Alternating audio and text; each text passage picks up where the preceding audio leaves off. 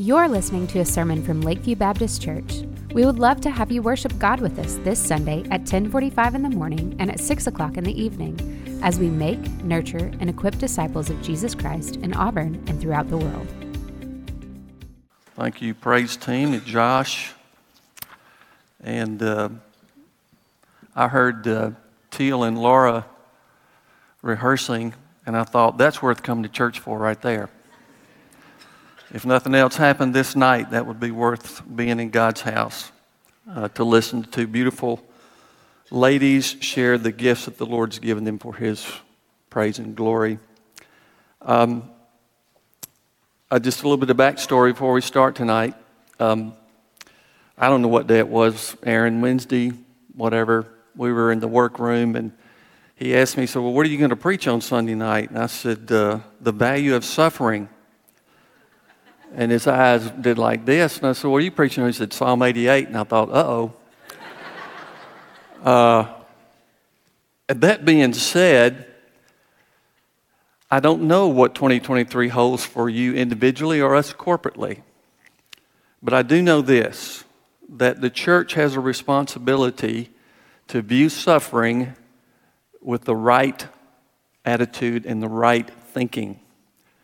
Uh, it is not something that uh, obviously we would relish or cherish, but I'm convinced beyond a shadow of a doubt that it is, if not the primary, one of the primary sanctifying tools in the hand of the Lord to conform us to the image of Jesus. So I want to speak to you tonight about the value of suffering. Uh, there are parts of this sermon that harken back 21 years and seven months ago to the day. On July the 8th, 2001, I preached a sermon called Saints and Suffering. And um, I found my notes today. I just happened to be looking through the thing, and it was on top, on top of that. And there it is. You can see on a legal pad, meticulously written out by my hand. And tonight I am preaching from a, an iPad. So things have changed. I don't know if the iPad is going to work, so we may end up hearing the same sermon they did 21 years ago.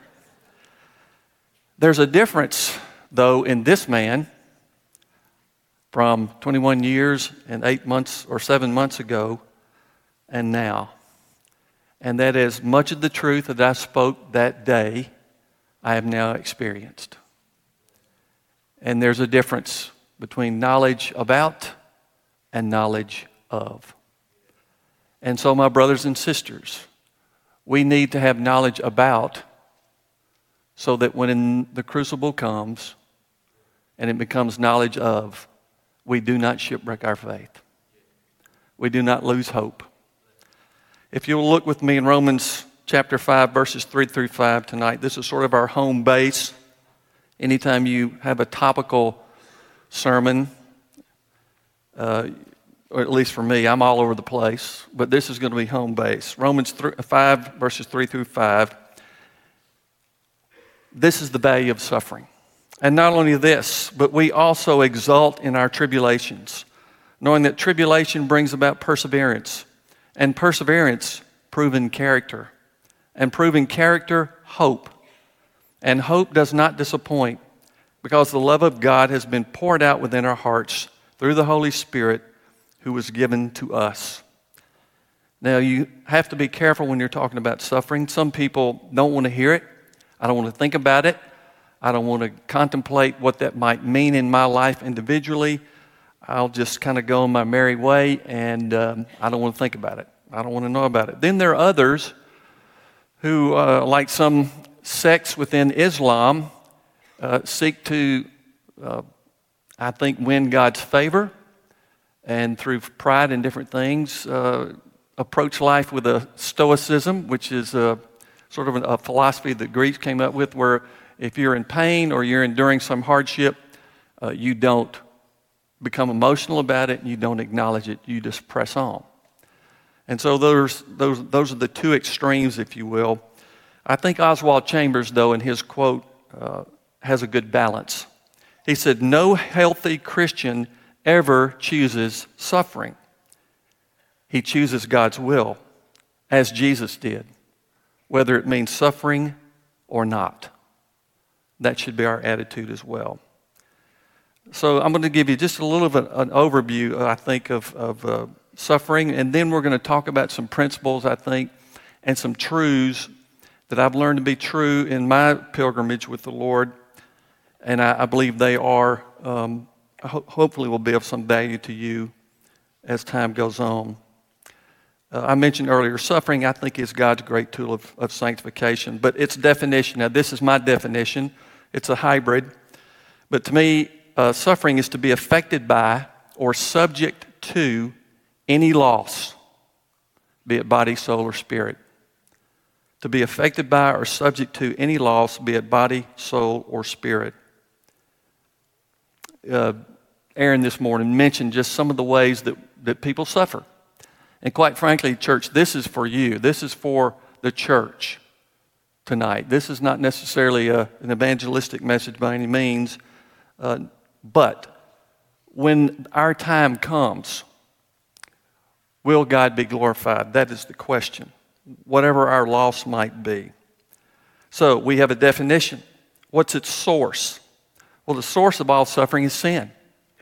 If you want to see the first suffering, you go back to Genesis 3 and the fall, and what happened? Well, Adam and Eve lost paradise. They lost fellowship with God.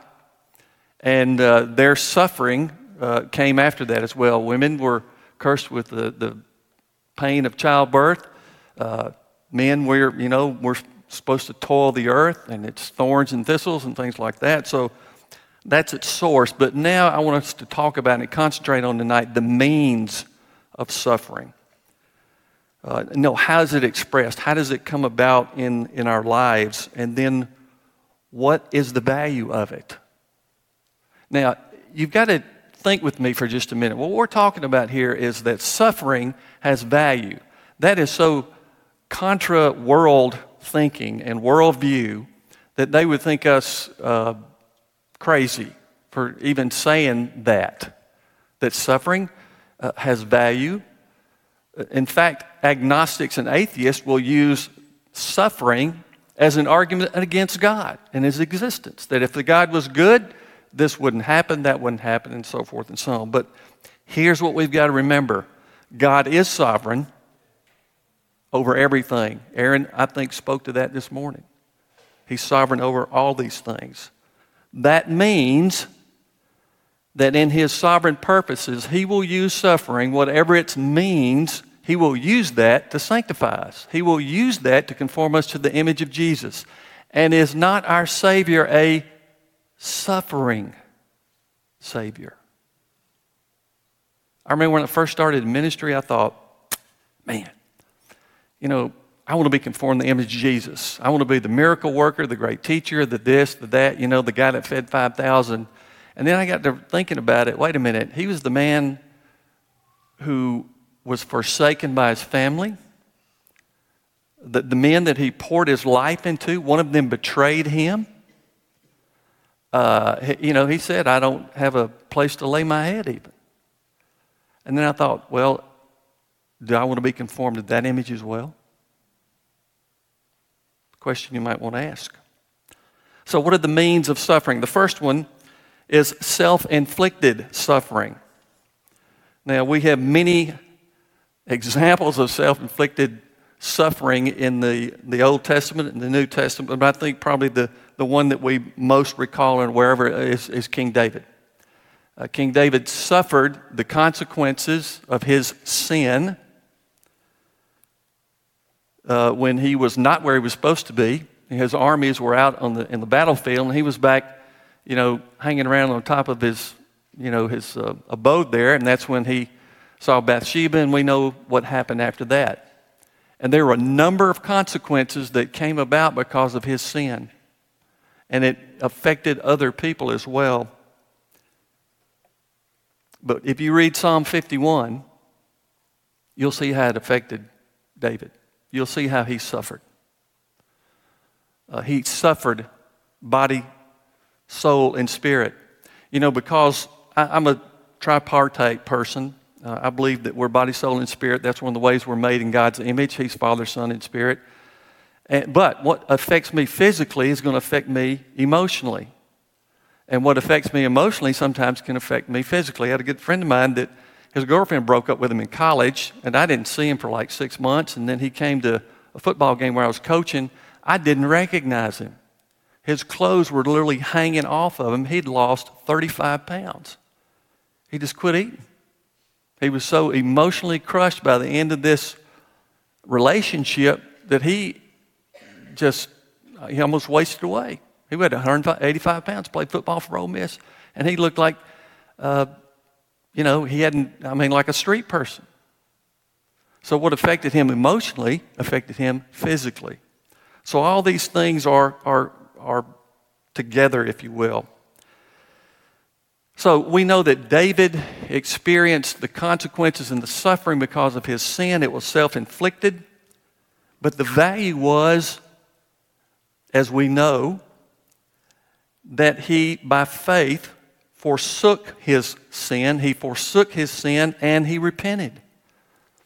So there is value even when we do dumb things, when we do sinful things. God can redeem that and bring out of that something good. For David, it was repentance, it was confession, it was his ability then to move back into full fellowship with God. Hebrews 5 8 says this Although he was a son, speaking of Jesus, he learned obedience from the things he suffered. Now, brothers and sisters, if the Son of God had to learn obedience through suffering, how do we think we should somehow not be under the same obligation, if you will? Here's what Peter wrote. Peter knows about suffering, but here's what he wrote in his first letter 1 Peter 4, verses 1 through 2. He's speaking to the church, he's speaking to us. Therefore, since Christ has suffered in the flesh, arm yourselves also with the same purpose. Because he who has suffered in the flesh has ceased from sin, so as to live the rest of the time in the flesh, no longer for the lust of men, but for the will of God.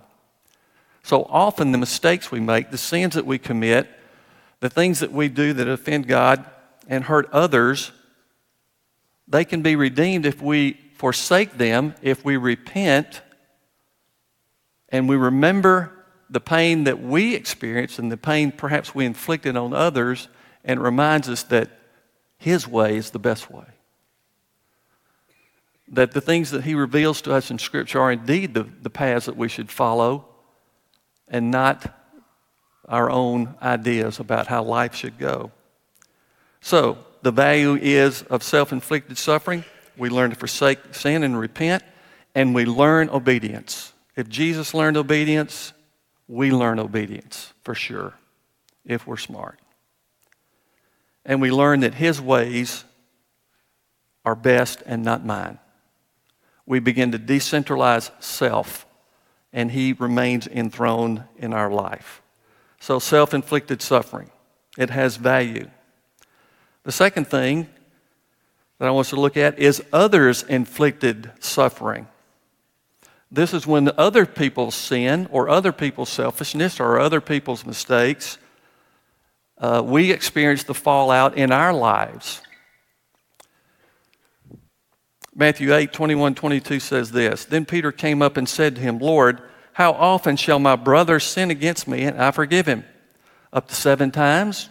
Jesus said to him, I do not say to you up to seven times, but up to 70 times seven.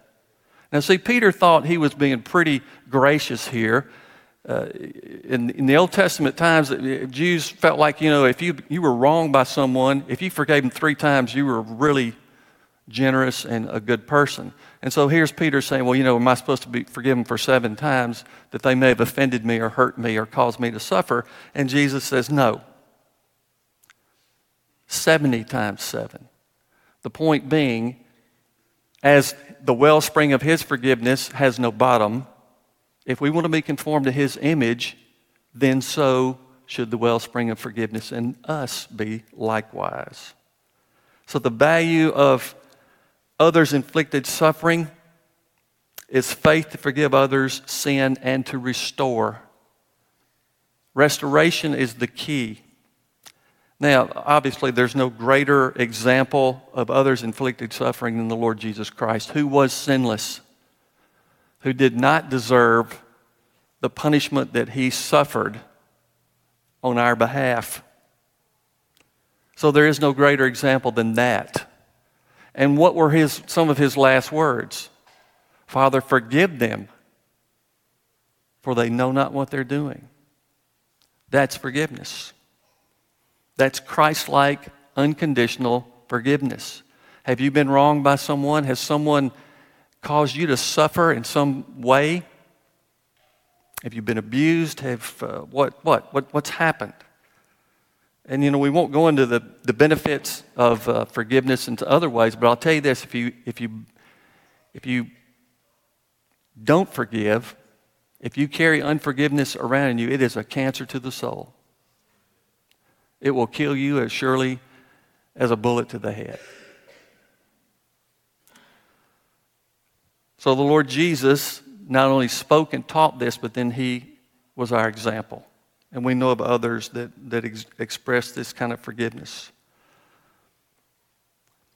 I don't know if you've heard the story of Charletta Evans. She was a single mother, had uh, two sons, lived in sort of a sketchy neighborhood, and uh, there had been some drive by shootings, some gang violence in her neighborhood, different things had gone on. And she arrived home late one night with a young teenage girl and her two sons in her car. Her two sons were asleep in the back seat, and she thought, well, this, uh, you know, they're asleep. I'm going to take this girl in, this young girl that's with us, get her to safety, then I'll come back and get my sons. And while she was inside, in a case of mistaken identity, a gang came by and they filled her car with 21 bullets, killing her three year old son, Kason.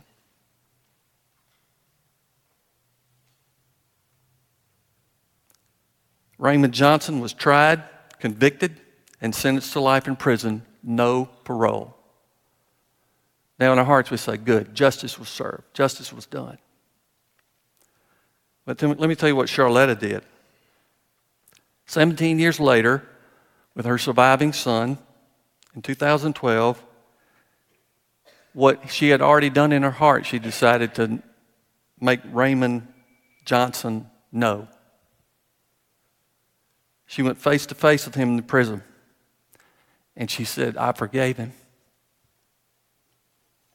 and accepted him as my son. He had no parents. And now he's taking the place of my son, whose life he, didn't, he took. She said, I didn't want him to suffer anymore. She visits him twice a week and sends money for his basic needs. That is the value of suffering. Do you see? It comes down to our response, does it not?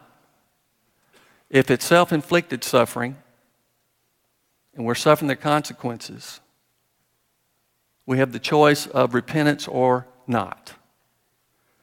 If it's others inflicted, we have the opportunity to respond with forgiveness as Christ did. And you see the pattern here. In all these things, as we respond rightly, we are being conformed into the very image of Jesus. We make him real in a dark world.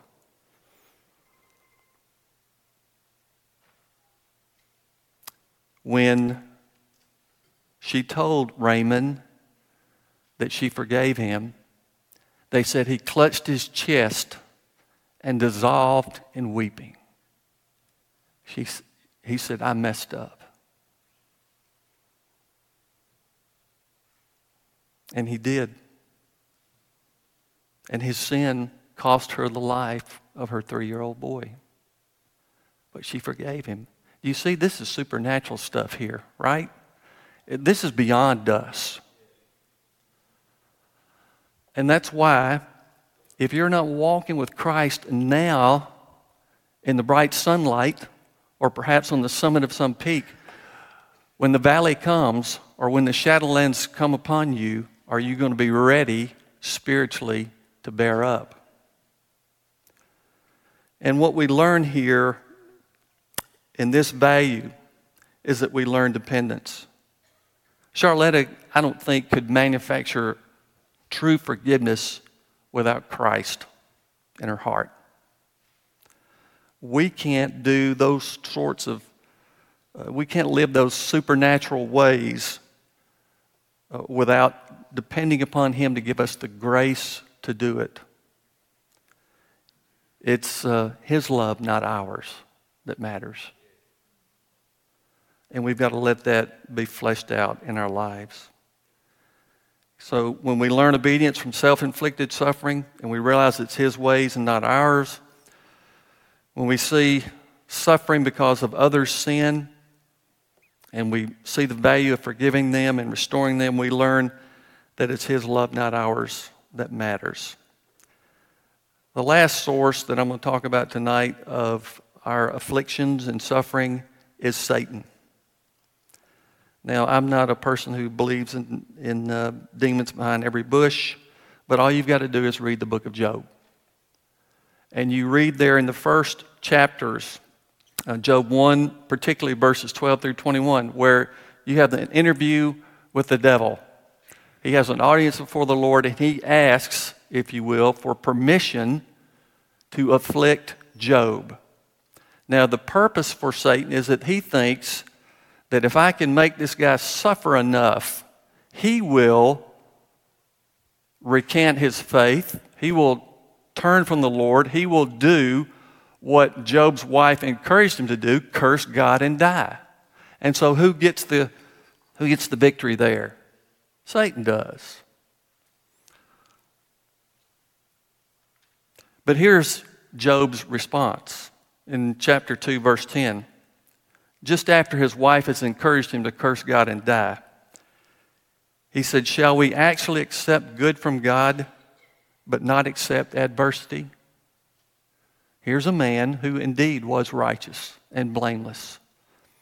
He had walked with God before the crucible came, and then when it came, as difficult, as painful, as awful as it was, he did not shipwreck his faith. We see a similar occurrence in Luke 22, verses 31 and 32. Good old Peter. You know, he was always saying he was going to do this and he was going to do that. And it never kind of worked out like he thought it was going to work out. But here's what Jesus said to Peter Simon, Simon, behold, Satan has demanded permission to sift you like wheat. But I have prayed for you that your faith may not fail. And once you have turned again, strengthen your brothers. This is um, a remarkable statement by the Lord Jesus, if you think about it. He's, he's basically saying, look, he's going to have his way with you, he's going to come after you.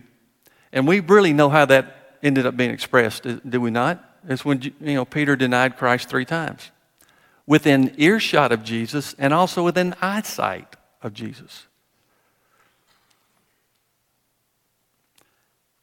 But here's the thing the value of this kind of suffering, again, if we respond rightly, is that we learn by faith to fight and redeem the victory that Jesus has won for us.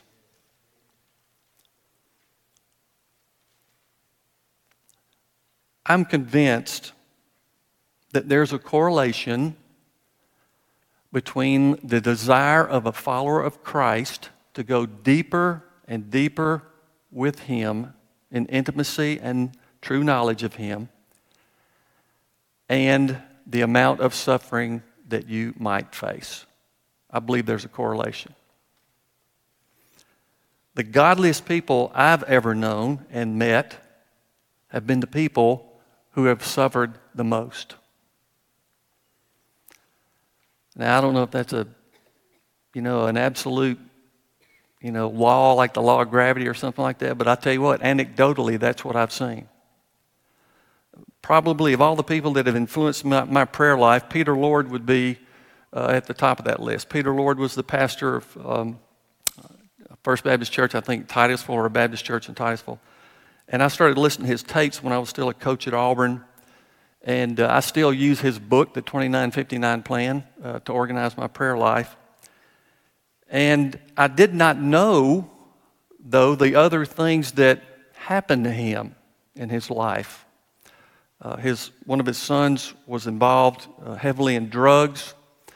Lots of different things happened to him that he suffered. But I remember the first time I ever saw him live and in person, it was Whitesburg Baptist Church in Huntsville. And when he walked on the stage, I began to weep. I have no explanation for that except that this man was clothed in Christ. And it was because of the things I think he had suffered.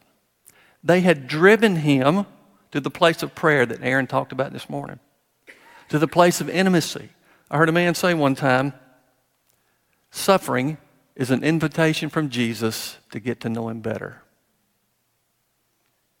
Will you accept his invitation? Now, the pitfall is this. When these things happen in your emotional state, there are those questions, there are those laments, there is that mourning, there is that grief that so consumes you that you think God has abandoned you, He has forsaken you, He has forgotten you. But the only one He ever did that to was the Lord Jesus.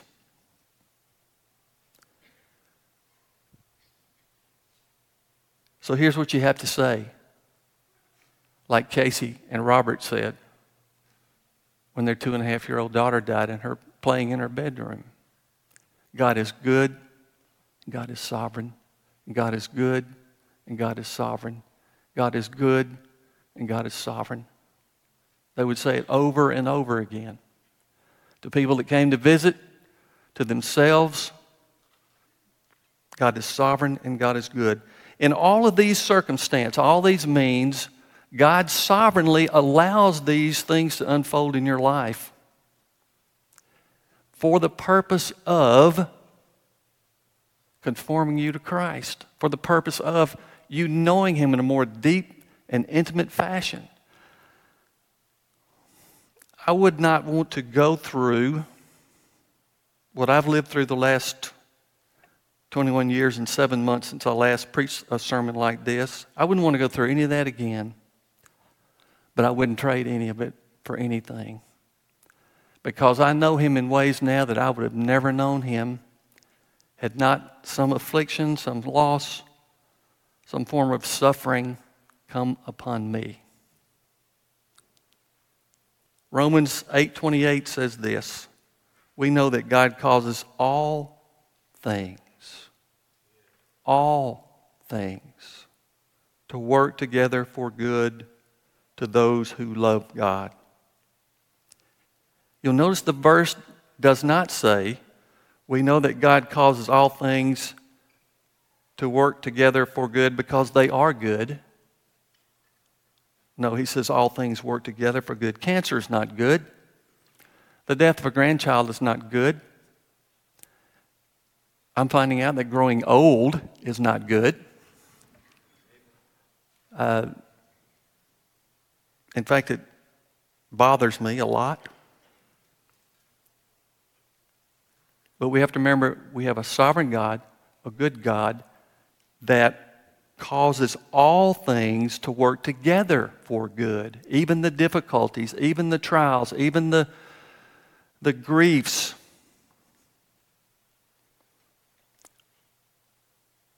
for good to those who love God, to those who are called according to his purpose. Another Oswald Chambers quote that I love that really speaks to this is Our prayers, thinking about this in Psalm 88 this morning, but he says, Our prayers are not heard because we are in earnest, not because we suffer, but because Jesus suffered. That's why our prayers are heard. Sometimes those prayers are not answered in the time or in the way or in the fashion that we desire.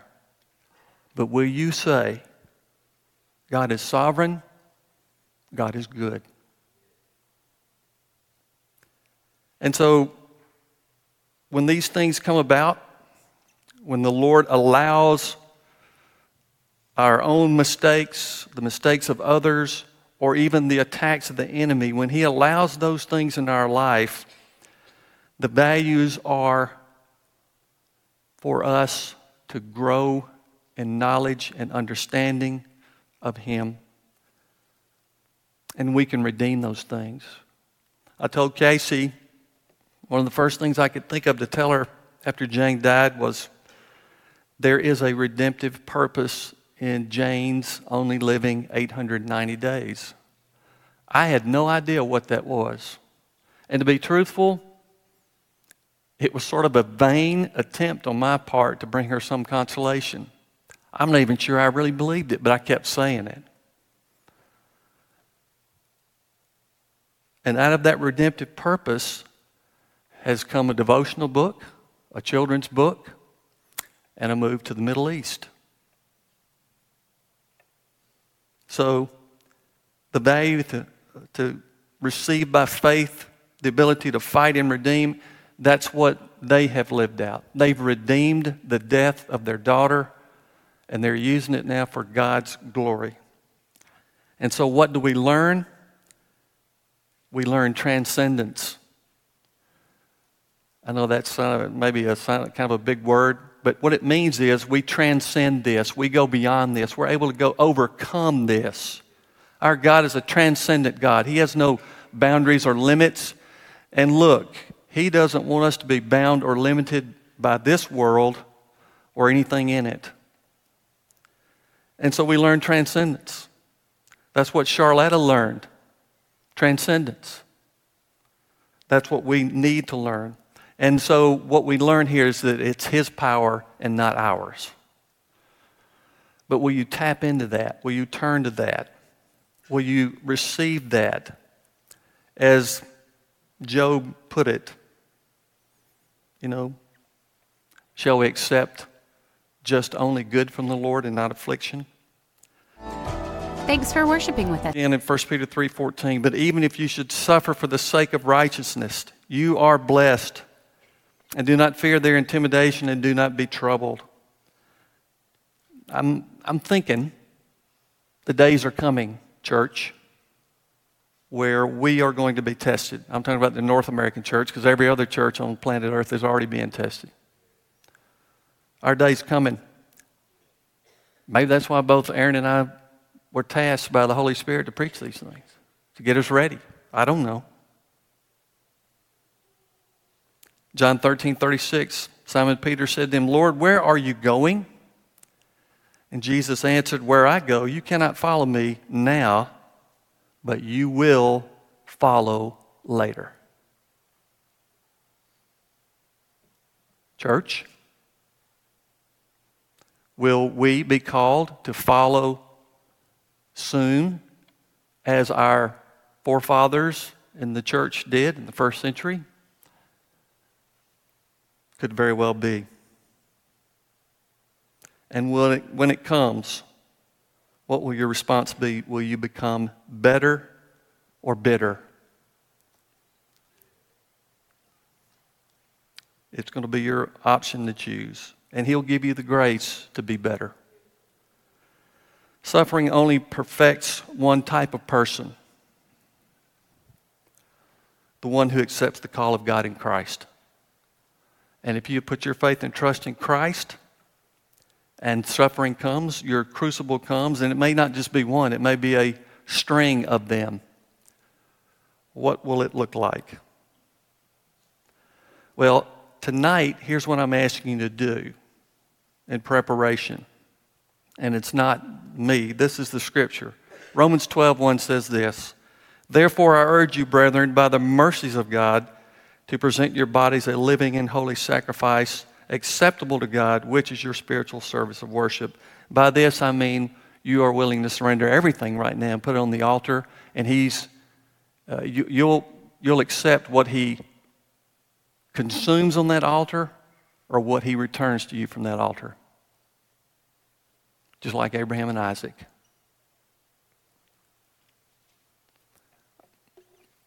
He first moved in my heart to do that in 1998. And I, I promise you, when I prayed that prayer of absolute surrender, it was with fear and trembling because I knew what this might mean. And in many ways, it has come to pass. But I'm a rookie when it comes to, to suffering. I've seen it.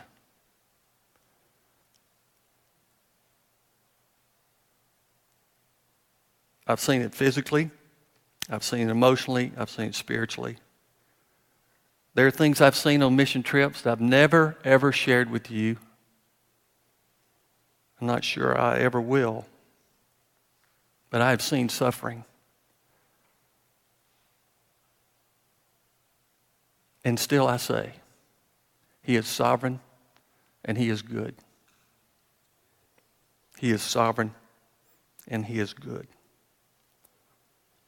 Are you willing to learn the value of suffering? Perhaps that's the decision for you to make tonight. You know, it's a stake you need to drive down, no matter what happens. And the call He has on your life might require much of you or little of you. But what He wants to know is are you willing? And are you willing to be made willing for His glory? Ultimately, that is what it's about. Job glorified God, Jesus glorified the Father. Will you glorify Him if and when, more than likely, when the crucible comes? Let's pray. Thanks for worshiping with us today.